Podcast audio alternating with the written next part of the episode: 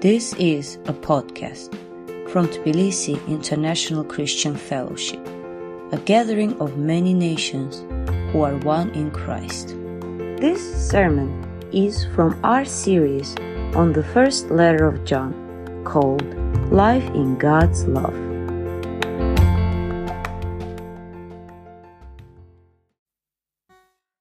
Today's scripture passage comes from 1 John chapter 5, verses 6 through 12. And Jesus Christ was revealed as God's Son by his baptism in water and by shedding his blood on the cross. Not by water only, but by water and blood. And the Spirit, who is truth, confirms it with his testimony. So we have these three witnesses the Spirit, the water, and the blood. And all three agree.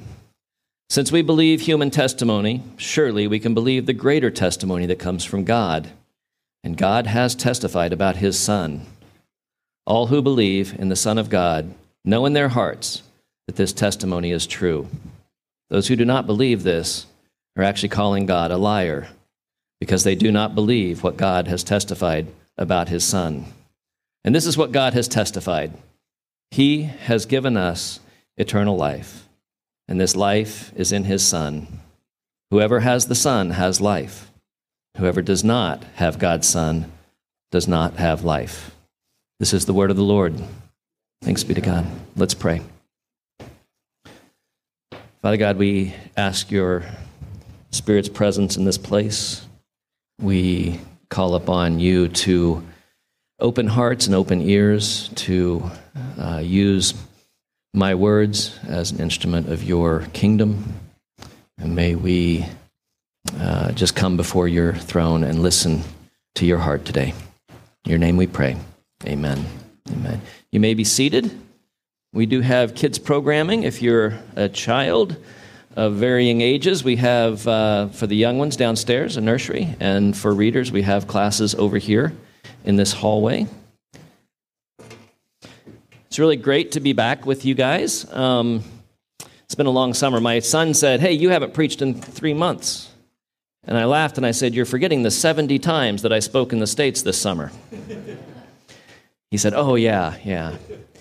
But uh, it's great to be back with you guys. Um, this is uh, a joy for me to come before you. There's some new faces some faces I still recognize, and uh, it's good to just be in the presence of God with, uh, with this group of believers. And uh, so I, um, I, I, took a little spiritual retreat this weekend, Friday night, Saturday night. Went to pray, get together with God, and kind of pray about this next phase in our family's lives and what He has in store for us, what His desires are for our ministry and I got this little Airbnb over in Old Town behind the baths, and, and it had a little writing table and a window that opened up into the courtyard. And so I sat and I prayed and I wrote and I thought and I prayed, and, and then I fell asleep on the bed with the last thoughts in my mind being, Lord, speak to me. Let me know your will for our family. I woke up very early and my eyes were itching, and I was sneezing and I looked around me, and there were three cats laying on the bed. and I'm very much allergic to cats. And it kind of derailed any spiritual morning awakening and real, realization. But I just wanted to say that to say if any of you have um, domesticated animal specific prophecy gifts, um, you can come talk to me after the service. Maybe you can help interpret what God's trying to tell me. But uh, yesterday was hard, and I'm trying to get back uh, back into things. But if I lose my voice, then we'll just uh, we'll just stop there. How about that? Um, when now I've got people praying that I lose my voice, and you can go home, right? Uh, when Bart asked me to preach this morning uh, or this afternoon, I, uh, I said gladly. I was really excited about it. And in the back of my head, I was thinking, surely they finished this sermon series on First John that we started in January ish. And uh, if you haven't been with us in that period of time, it was a series that there were five of us at the beginning that were each taking a short passage in this book. Every three weeks, we were preaching through it. It's a lot about um, treating each other with the love that God loves us with. And uh, as we went along, several of the, the people who were speaking left the country.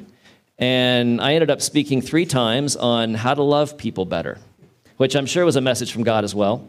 But uh, at, at the end, I was thinking, I have I've said everything I know to say about how to love people better. I, I just, there's nothing left for me to do. And so when Bart asked me to preach and said, hey, we're still doing the John series, I was like, oh my, I don't know what I'm going to do.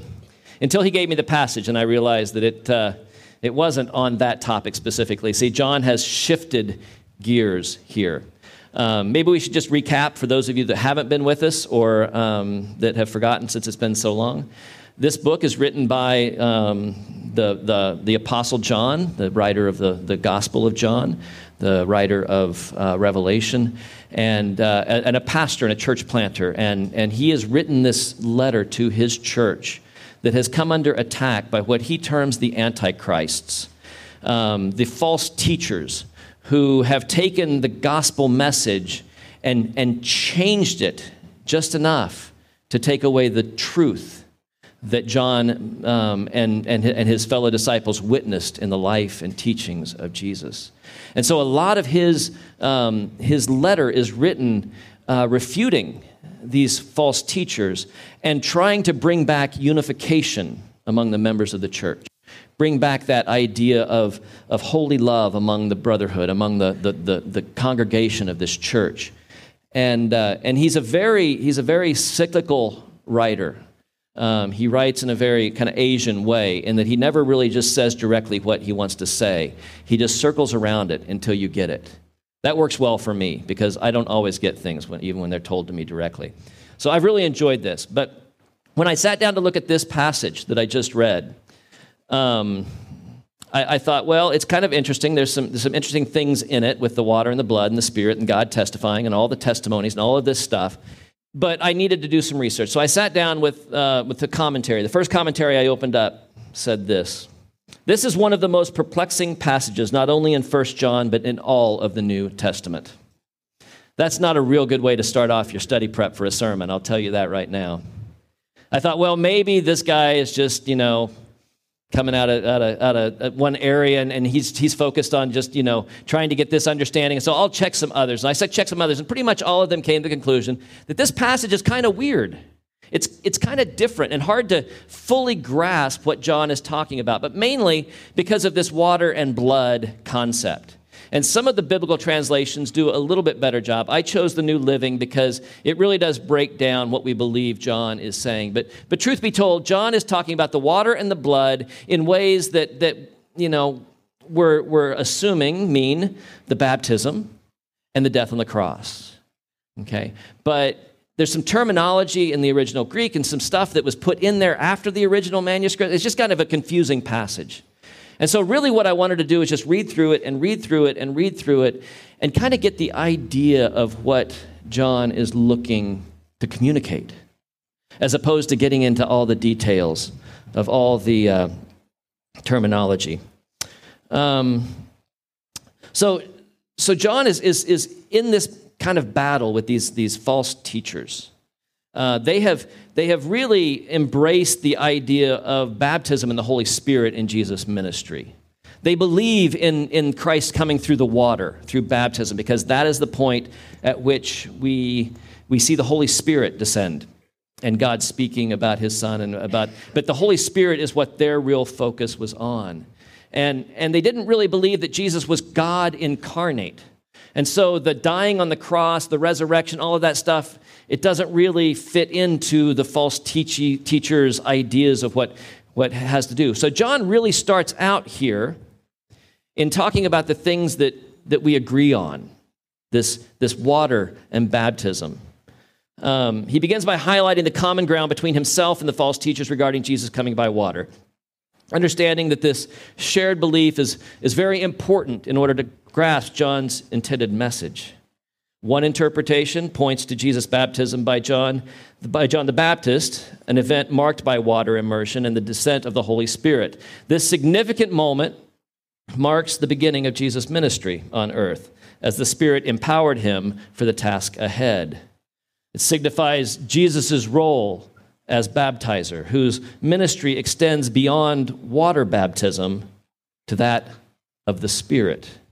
While John acknowledges the agreement on Jesus coming by water, he emphasizes that Jesus' coming encompasses both water and blood. Here, John draws a clear distinction between his understanding and that of those antichrists, those false teachers. He asserts that Jesus' ministry and identity go beyond baptism alone, and the phrase by water and blood carries profound implications for our faith. Another interpretation suggests that coming by water refers to Jesus' ministry of water baptism, symbolizing purification and preparation. Although Jesus entrusted the actual baptizing to his disciples, he inaugurated a new era when, where baptism signified the reception of the Holy Spirit. And this understanding aligns with John's emphasis on the Spirit's witness in the Gospel of John. He reaffirms the role of baptism as a significant aspect of Jesus' ministry, and this interpretation also fits better with the connection that John makes to blood. Now, here's where that connection with the false teacher's teaching ends. In contrast to the teacher's limited view, John asserts that coming by blood is talking about his death on the cross, that Jesus willingly laid down his life, acting as the active party, not merely as a passive victim. And the mention of blood invokes the powerful imagery of atonement, as demonstrated in 1 John 1 7. Jesus' death becomes the ultimate act of love and redemption cleansing humanity from sin and reconciling us with God. To affirm the truth of Jesus' coming by water and by blood, he invokes the testimony of the Spirit. The Spirit that's described here as the Spirit of truth. It stands as a witness to the reality and significance of Jesus' ministry. Just as the Spirit testifies about Jesus against the world in the Gospel of John. Here in 1 John, the Spirit testifies to believers concerning the truth that they received from the beginning. the Spirit's testimony serves as a guarantee of truthfulness, and it solidifies our assurance in Jesus as the Son of God. John is in, in, he's establishing the importance of multiple witnesses. This was very important in, in any, any law case at the time and today that you establish witnesses from three different areas that will all corroborate the, the story, the situation. And um, this was a practice that was both in the Old Testament and the New Testament. Significant matters were decided with the testimony of two or three witnesses. In the context of this passage, John cites these three witnesses the Spirit, the water, and the blood. The role of the Spirit as a witness is reasonably clear. The Spirit confirms to believers the truth of the message about Jesus that they heard from the beginning. However, understanding how the water and the blood constitute a second and third witness, that's a little more challenging. Normally, witness is given to a person, someone who can speak and identify what the story is. However, in the Gospel of John, when people are reluctant to accept Jesus' testimony, what did he do? He would point to his, um, his works, his healing, his forgiveness of sins, the things that he was able to do. And they would bear a silent witness to the truth about him. So it is possible that John suggesting alongside the Spirit's witness regarding Jesus, there exists a silent witness of Jesus' work as the baptizer and the one who made that atoning sacrifice the witness of the water and the blood.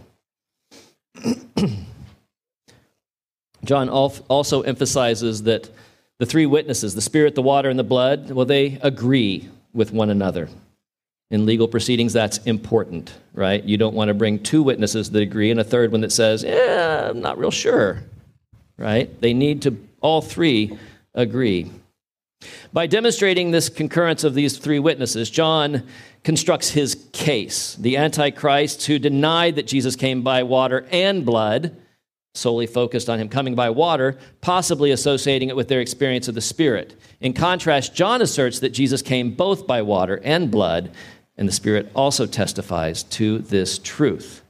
It's through the convergence of these three witnesses that the truth of Jesus is revealed.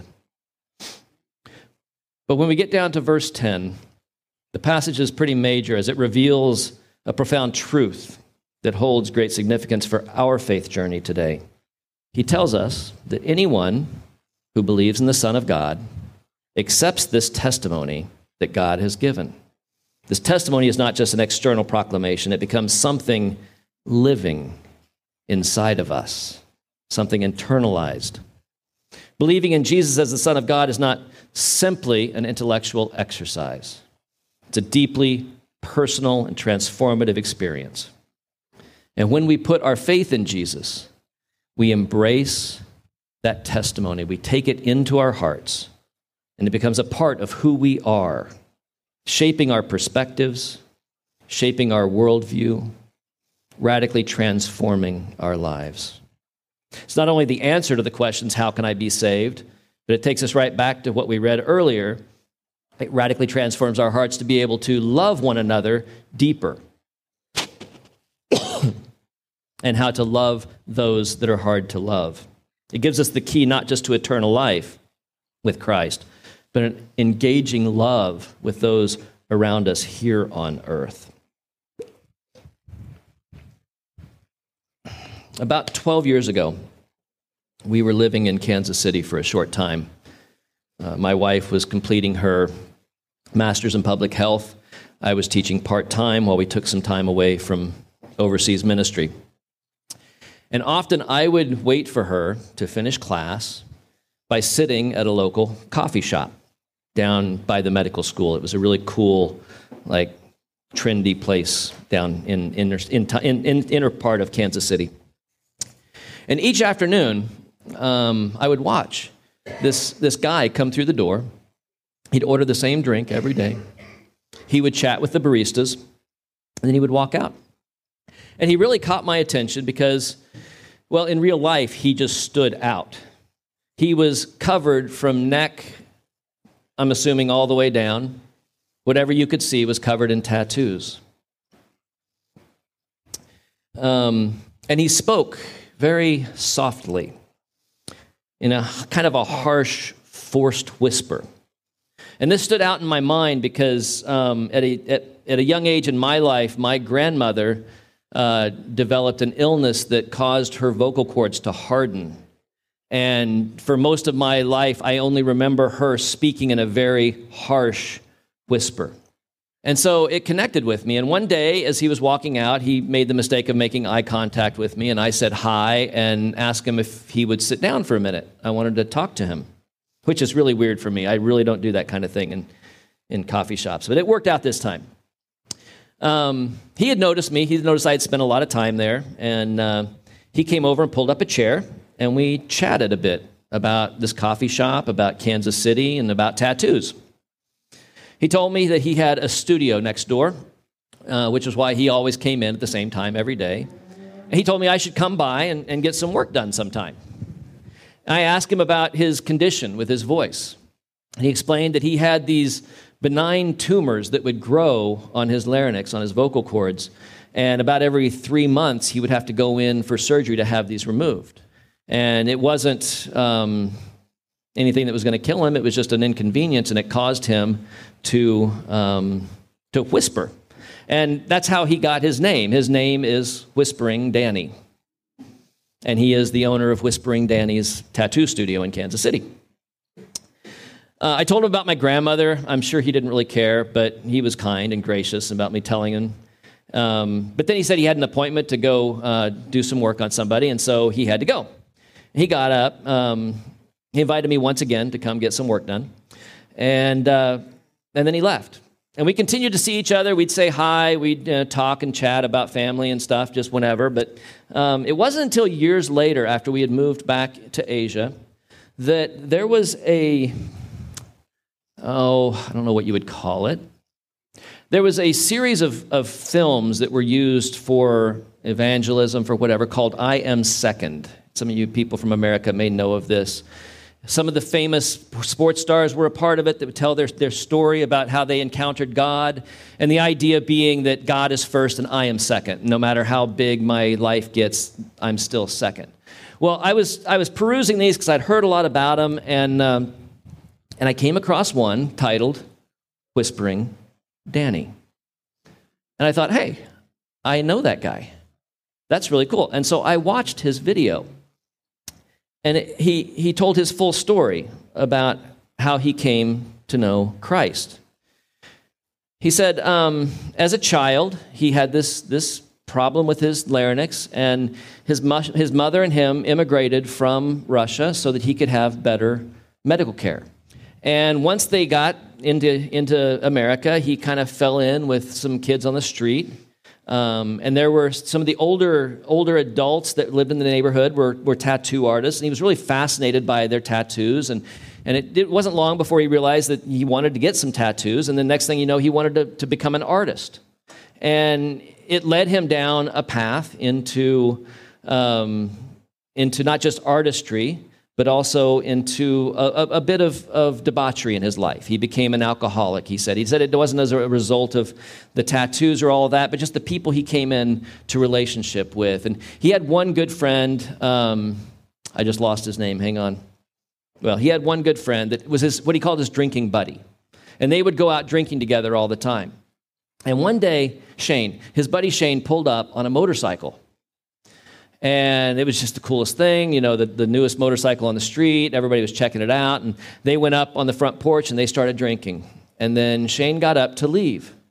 And he said he watched Shane as he tried to get on the motorcycle. He knocked it over. And he picked it back up and tried to get on it again. And, and, and Danny knew that it wasn't a good idea and he begged him. He said, he begged Shane, do not get on this motorcycle. Do not. Please. But Shane was going to hear it and he fired it up and he tore off down the street. Well, Shane didn't make it very far before he had an accident. No helmet, hit his head pretty bad, ended up in the hospital.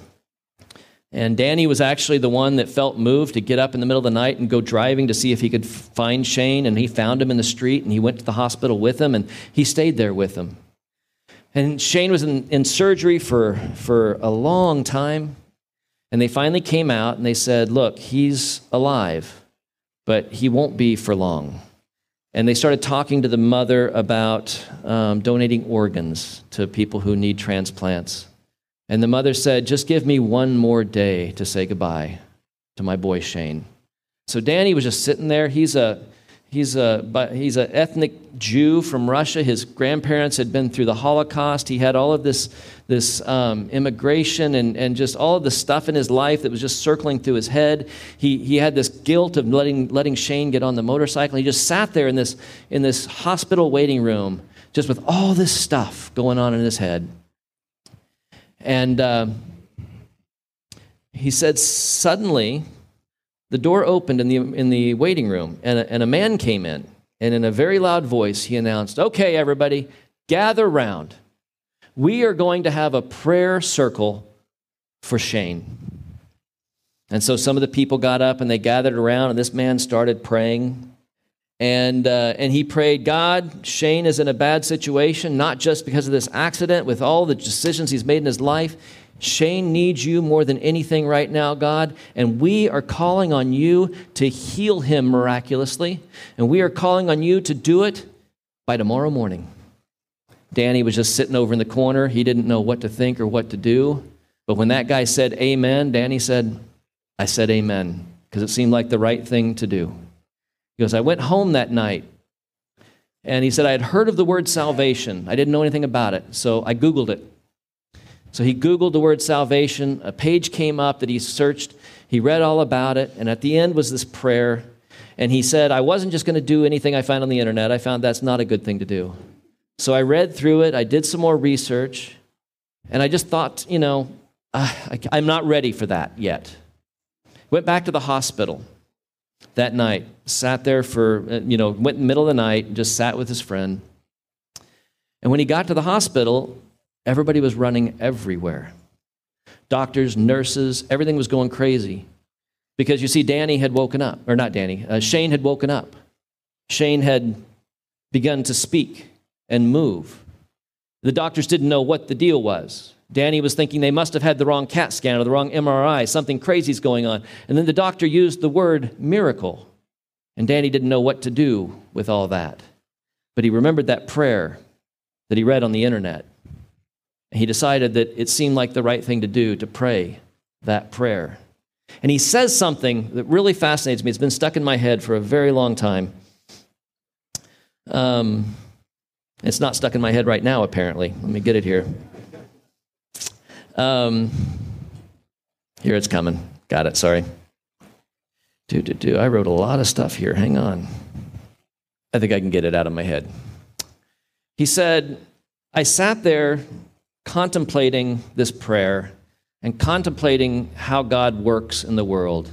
And he said, I could not deny what revealed itself to be true in my life. I could not deny what has revealed itself to be true in my life.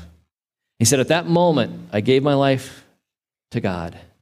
He said, All of the, the alcoholism, all of the, the desires, all of the stuff, the guilt about um, becoming a Christian, even though his family is Jewish, and all this stuff that was just kind of keeping him from that step forward, just went away. And he felt fully at peace in the presence of Christ. Not only had God revealed himself to be true to Danny that night, but what John is talking about here is what God has revealed to us to be true as well. That not only does, um, does the, the baptism and the, and the Holy Spirit's gift to us, not only through the atoning sacrifice of Christ, but the, but the Spirit, the blood, and the water all testify together the truth that God has given us eternal life. He's given us this, this wonderful gift.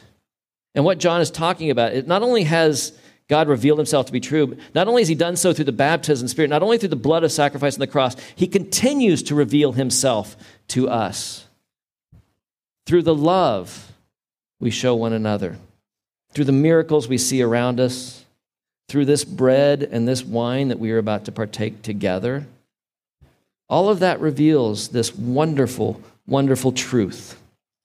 Now, this part is something that I've just had banging around in my head for a while, okay? And I just wanted to get it out there. And I don't know where it's going, to be honest with you. It's something I'm still working on. But I'm fascinated by these three, I don't know if you can call them elements, these three um, testifiers. That you have water, water being something like tangible that's all around us. You have rivers that run through the city here. You have seas that swell. You have rain that falls out of the sky. And, and, frankly, we can't live very long without water. And so, for that water, that, that thing that's so precious to us and yet so bountiful around us, is testifying to the, to the, the salvation movement of Jesus Christ. It's pretty amazing. But then you also you have this blood, something that hopefully we don't see all around us, okay? It's it's still very much a part of it. You feel it coursing through your veins. Maybe you see a little bit on a skin knee of a child or a kitchen accident or something like that. But, but this very vital fluid that's inside of us is also testifying to this salvation movement of, of God and Jesus. And then you have this third actor, this, this the, the mystical one, the, the spirit that we don't see, that we, that we don't always understand how it works or when it comes or where it goes. And yet it too is testifying to this beautiful salvation uh, gift of eternal life that God gives to us. These three very different and yet vitally important elements are all giving forth this testimony. And the Spirit being as vital to our spiritual life as water is to our physical life, as blood is to keeping us alive. These three beautiful elements that are, are, are singing forth this testimony and telling us that there is no life except through Jesus. The distinction that John makes in this passage, the distinction of Christ coming through the water and the blood, it serves as a reminder that our faith is not a one time event, but it's a continual journey of triumph over the world. It is through our faith in Jesus as the Son of God, as we have overcome and continue to overcome the challenges, the temptations, and falsehoods that surround us. It is that faith that gives us the love that we need to love our brothers and sisters. It gives us the mercy that we need to forgive those who have wronged us. It gives us the grace to show others the path into this life with Christ in a healthy way. It gives us, as John concludes, life in the Son. He writes, And this is what God has testified. He has given us eternal life, and in this life, and this life is in his Son. Whoever has the Son has life. Whoever does not have God's Son does not have life. One final thought here. That life, the life in the Son, it, it really begins here in this world in this city, in this church. It's not some afterlife thing that's dangling out there. I know sometimes we like to think of that eternal life as after I die, I'm going to be with Christ forever. And yes, yes, yes. But we should not wait until then to experience this life in the Son. I have a sense from what Jesus taught during his ministry. I have a sense from what John wrote in this letter I have a sense that the eternal life that we receive by knowing God's Son, by, expect, by accepting this life that He has revealed it, that has revealed itself to be true in us, it began when you believed that testimony of the water and the blood and the Spirit.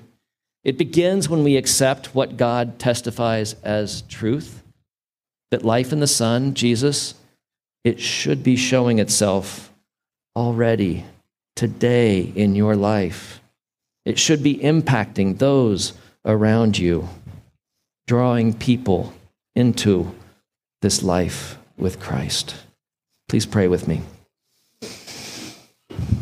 Father God, we thank you for sending your Son, for giving us this gift.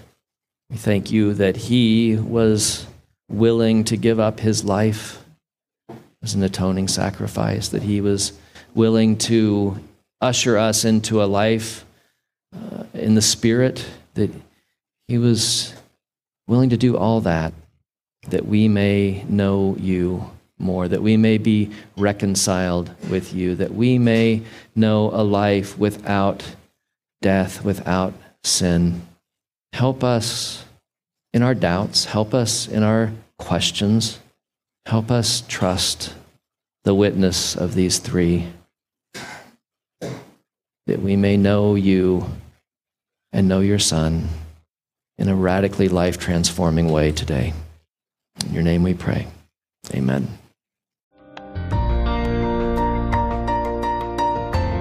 This podcast was from Tbilisi International Christian Fellowship. Learn more about us online at ticf-georgia.org. Thanks for listening.